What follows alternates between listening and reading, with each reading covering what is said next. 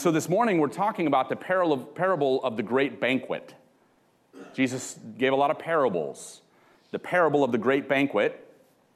And um, it's in Luke 14. And Jesus cared a lot about codes of hospitality, especially the codes of hospitality of his day. And it wasn't that he was careful to uphold them.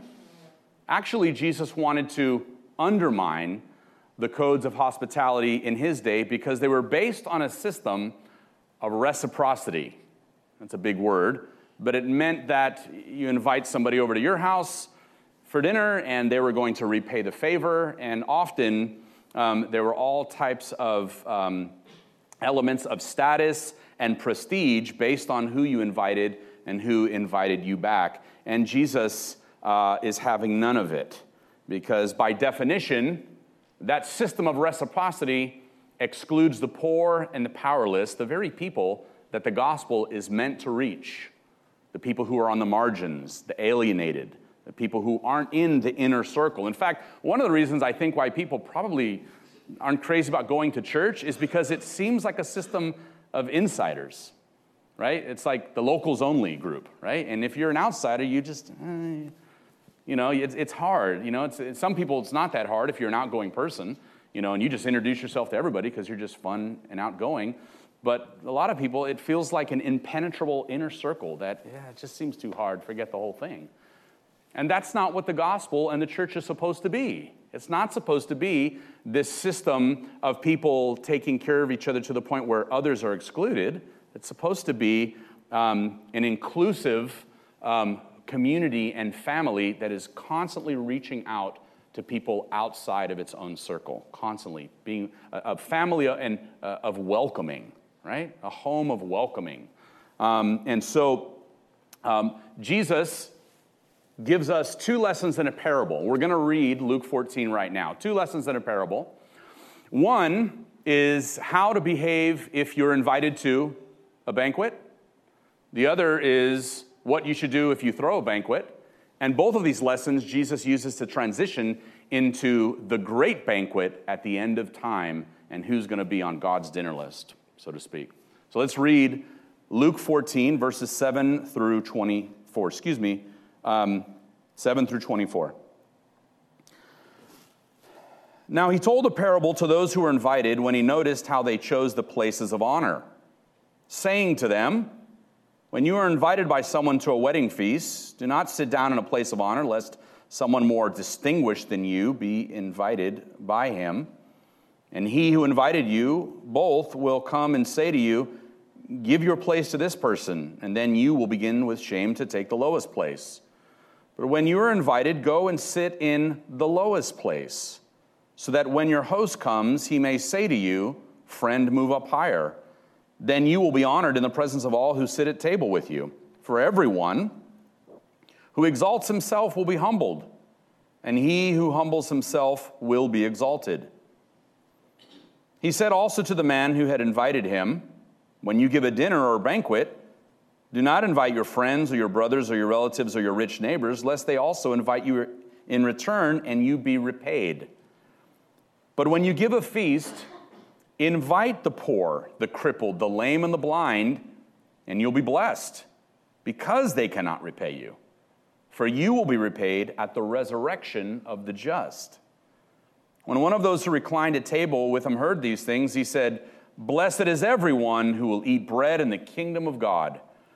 But Jesus said to him, A man once gave a great banquet and invited many.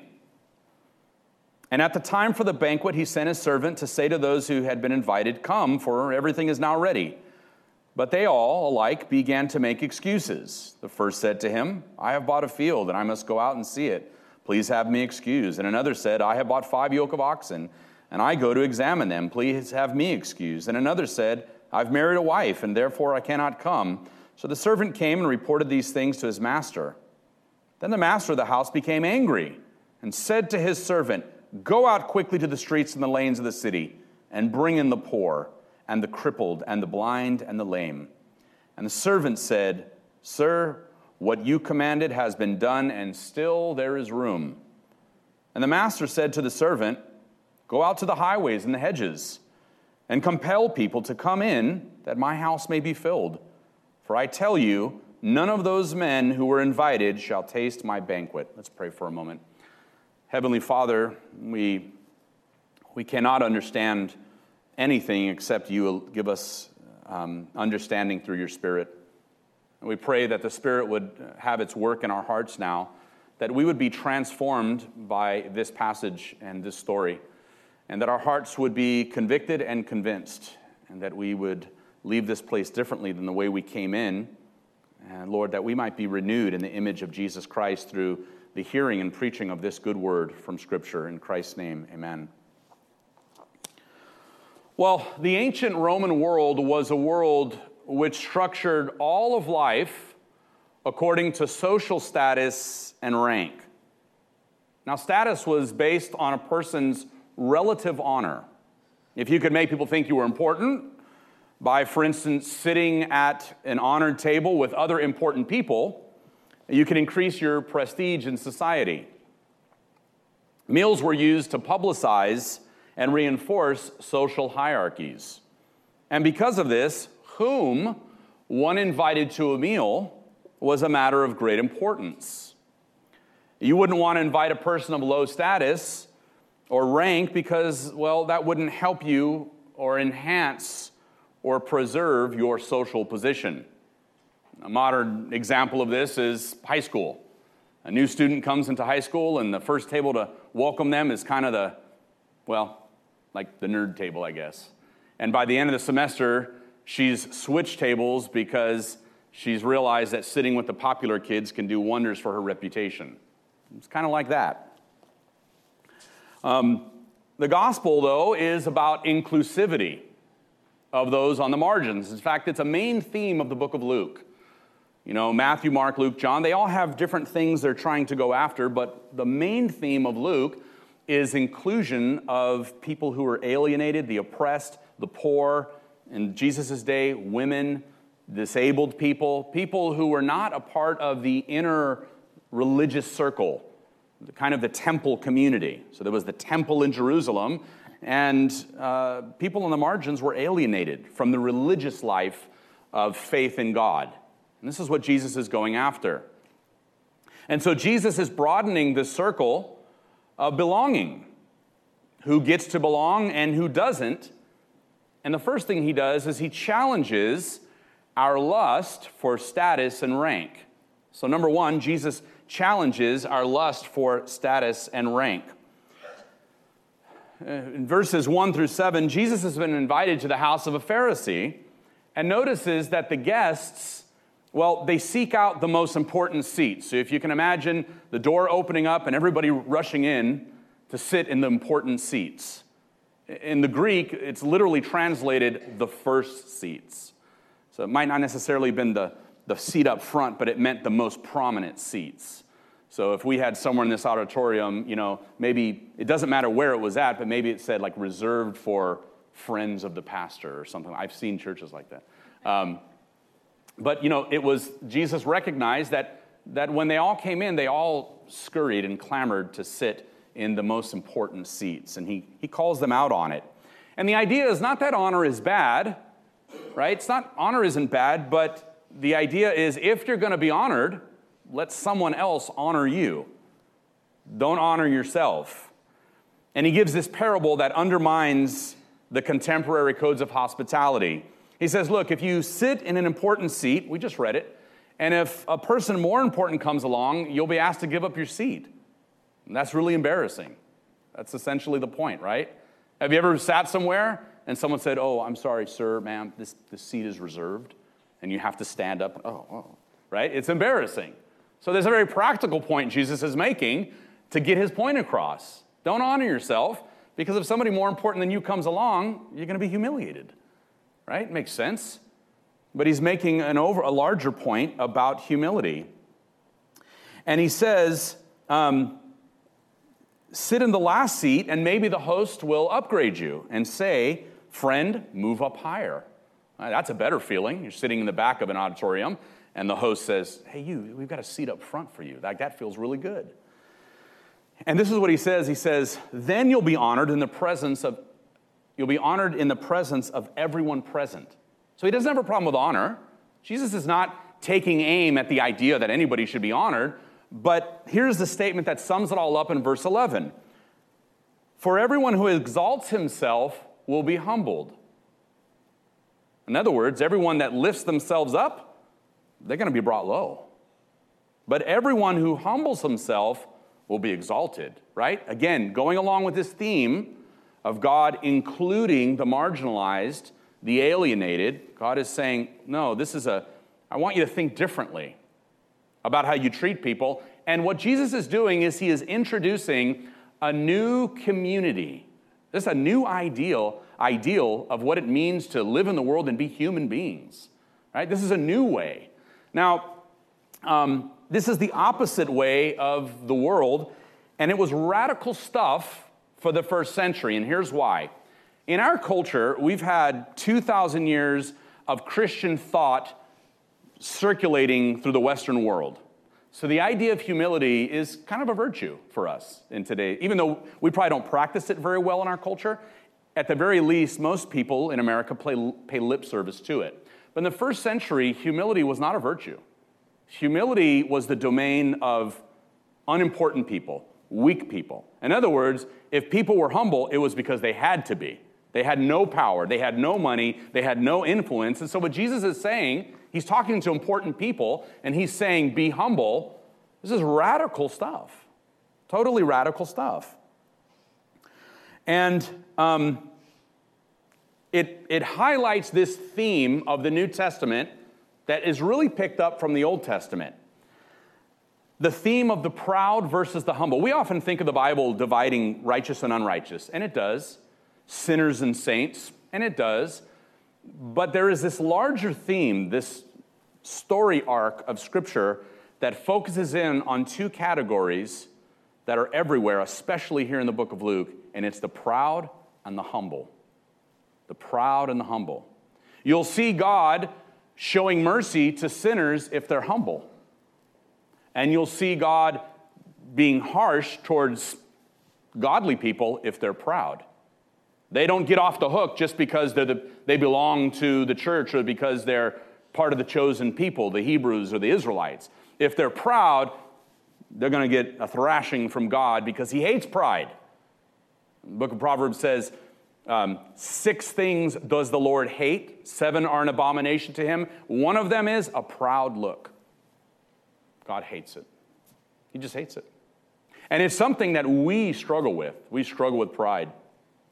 Pride is one of those things that often becomes evident to others observing you, others observing the person who's proud sooner and quicker than it does the person who's guilty of pride. It's, it's, it's usually visible by everyone else except the person who's guilty of it. And so there's this theme of the proud versus the humble. It's a thread running throughout all of Scripture. Micah 6 8, this is the Old Testament. What does the Lord require of you? To act justly and to love mercy and to walk humbly with your God.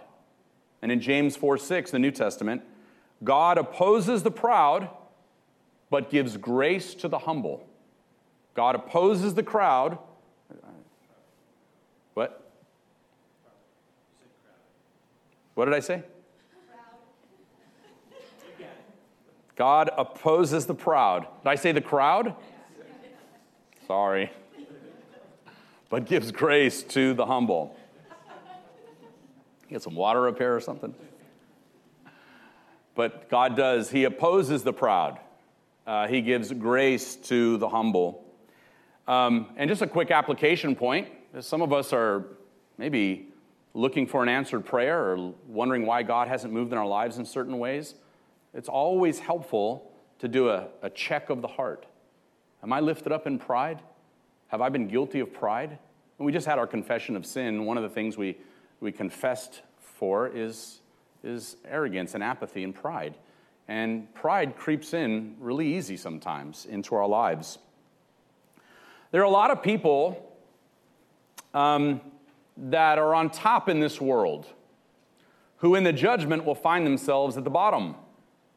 A lot of people who stepped on others to get ahead by cutthroat actions, advanced themselves through shady dealings, uh, oppressing little people, promoted themselves to places of honor that they didn't deserve, and the justice of God will one day catch up with them. The Bible says what? The meek will what? Inherit the earth. The meek will inherit the earth. Who's the meek? The humble. And what is the manifestation of humility? Well, it's doing things for people without expecting anything back of them. And so the second point, the first point is Jesus challenges our lust for rank and status. And number two, the humble are characterized by radical generosity. So if Jesus is challenging pride and status and arguing instead for humility, he's saying that humble people are generous towards others without expecting anything in return. Verse 12, when you give a dinner, a banquet, don't invite your friends, your brothers, your relatives, your rich neighbors, lest they also invite you back and you be repaid. But when you give a feast, invite the poor, the crippled, the lame, the blind, and you'll be blessed because they cannot repay you, for you will be repaid at the resurrection of the just. Now, all of you are thinking, what? I can't invite my loved ones to my house because they're going to invite me back? Well, let's look at the background. Um, as is the case with many of Jesus' parables, the original application of Jesus' words here in verses 12 through 14 um, belong to some cultural circumstances don't, that don't really exist anymore. When you had a dinner, um, it was the culture of the time in the first century because people usually, usually lived in villages where everybody knew each other's business, and you had a dinner with the doors open. And the idea is whoever, whatever guest you had over, well, the whole village, because it was kind of a community, they would be able to freely come and go inside and outside of your house when you had a banquet. Which means that whoever you invited every one of your neighbors got to see who was in your house dining with you. And one example of this is in Luke chapter, um, I wrote it down here, Luke chapter 7, when the woman comes in to the house when Jesus is dining with Simon the Pharisee. And the woman comes in with an alabaster box, right? She, she's walking by, she heard Jesus was in town, she's walking by and she sees him in the house and she just walks right in because the doors are open. And of course, she spills on purpose the ointment in the alabaster box all over Jesus, right? And um, so this is an example of that. And so what Jesus is getting at is he is getting at this idea, this culture, it has a cultural context in the first century. Now, for us today, it would be like saying, the next time you're in the city, Go and sit down to on a park bench to a homeless person and just hang out with them for a couple hours. You know? Just hang out with a homeless person for a couple hours. And in our mind, right, even as I said that, we're all thinking of all the problems with that. Right? They might be hostile. Homeless people often smell really bad. Um, what would people think of us if a friend of mine drove by and saw me sitting with some homeless person who lives out of a shopping cart in Forest Park, right? There's all, all kinds of objections, but that might be one modern example of what Jesus is talking about because he's not so much concerned with being inside your house or outside your house. The idea is showing magnanimity and generosity of spirit to people who can do nothing back for you. They can't repay you. Right? Homeless person can do anything back for you. They couldn't, you know, take you out to lunch because you spent two hours with them one day. It's one of those things that's the embodiment of humility and love, which is just a pure charity of spirit. Right? It requires, it requires a presence of mind to be with someone like that, or a disabled person, someone who maybe can't do anything back for you, where it requires focus and presence of mind to sit and be with a disabled person and just love them. one begins to realize when you listen to Jesus' teaching that Jesus' teachings were risky.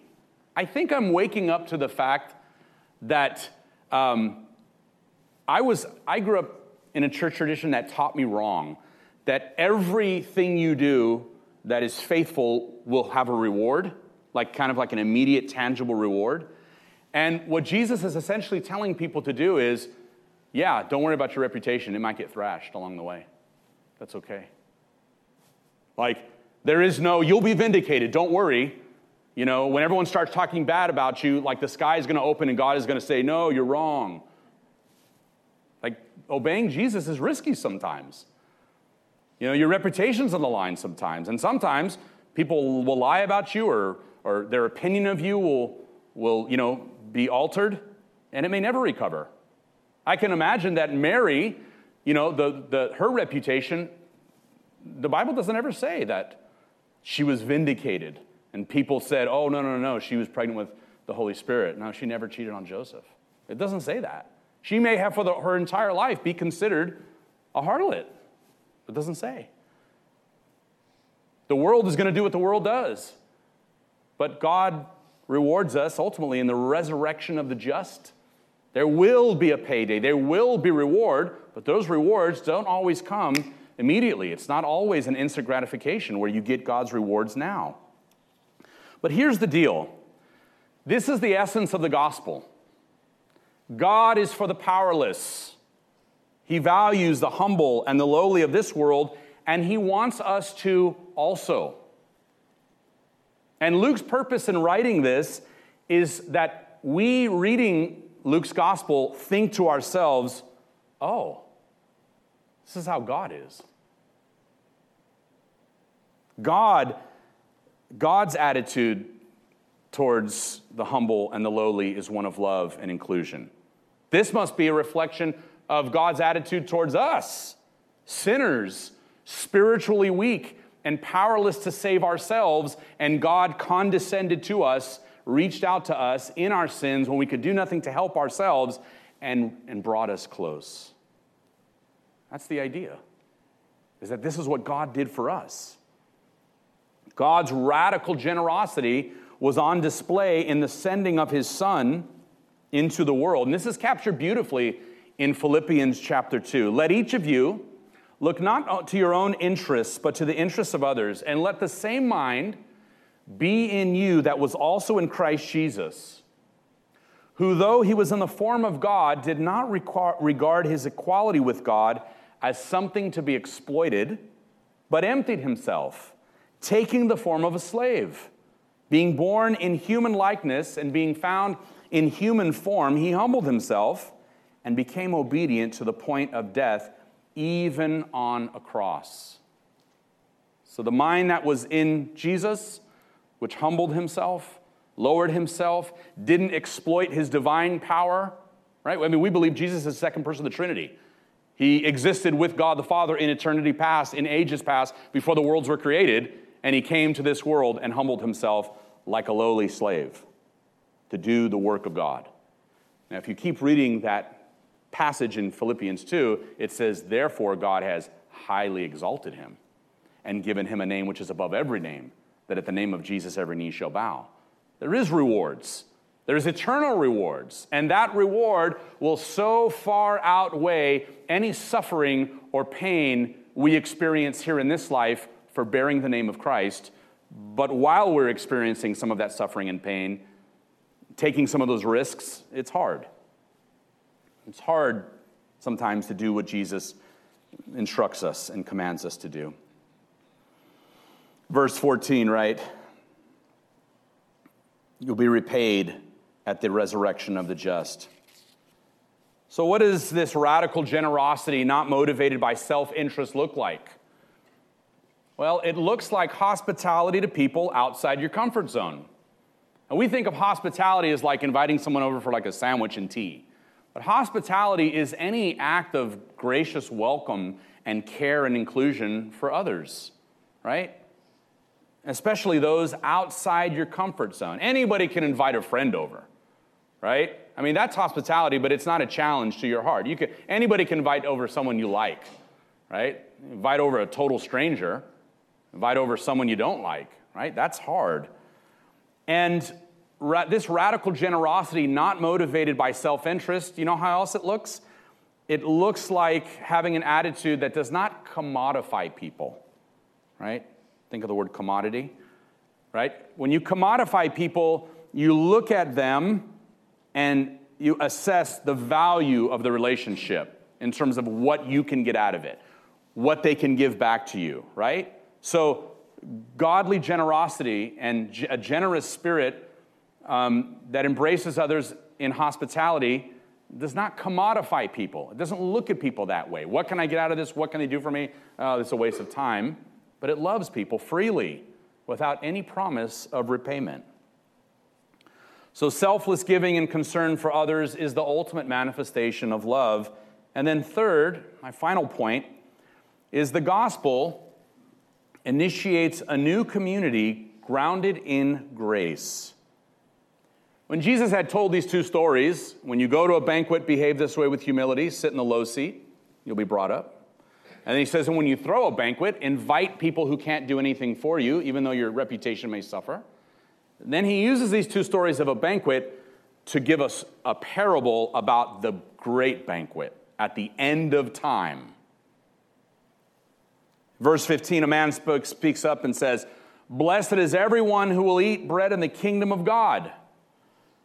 And in this plot twist, Jesus gives a parable that points to this great messianic banquet to which people of Jesus' day would have understood only Jews would be invited. And this is what Jesus says A man once gave a great banquet and invited many, and at the time for the banquet, he sent his servant to say to those who had been invited, Come, for everything is now ready. But they all alike began to make excuses. Jesus, he says, since we're talking about banquets, there was a man who invited all of his, you know, all of his friends, all the important people, the people in his inner circle, and they all made excuses why they didn't have to come. They didn't want to come. And what this points to is that the original people on the guest list were God's covenant people, right? The Jews, God's chosen people. They were God's covenant people. And God sends his son to announce the kingdom, essentially inviting his kinsmen to the great banquet. And when they hear the message of Jesus, they go, No, I'm not interested. That's the point of this parable. That the people who were initially on the guest list as welcome guests didn't want to come and if you, again, go back to first century culture, um, that was a great insult for to shun and to spurn the invitation of a friend over for dinner. It was a great insult. Um, and this is the great tragedy of history that the long awaited Messiah finally came, and the Messiah's people didn't recognize him, they didn't accept him. But that was the tragedy. Uh, well, what was tragedy for them? That was a tragedy for them, but it meant grace for us. It meant grace for the rest of us. For them, the gospel wasn't good news. But for others, the people of low status, despised occupation, ignoble heritage, religious impurity, the poor, the blind, the lame, which is not only a literal assessment, but also a metaphor for the Gentiles. The Gentiles were unclean. They didn't have the pedigree that the Jews did. They weren't part of the 12 tribes. They weren't a part of God's original covenant people. Those are the outsiders. And so the gospel message, which originally came to the Jew, in fact, Romans 1 says salvation is of the Jew first and then to the Gentile. It came to the Jews, and they rejected it, not all of them, but as a people they did in the first century. And that message, that declaration that God's wedding banquet is coming, that list gets bigger. And the servants are sent out, right? To proclaim the invitation into the kingdom of God to all people, to everyone. Through the heralding of this good news, God is establishing a new community grounded not in religious purity, right? So if you're here this morning and you're still trying to figure out, you know, whether you want to be here or not, and you feel like I don't, I don't know that I measure up, and or, that this is not a place for religiously pure people. This is not a place for people pretending that they have it all together. This is not that place.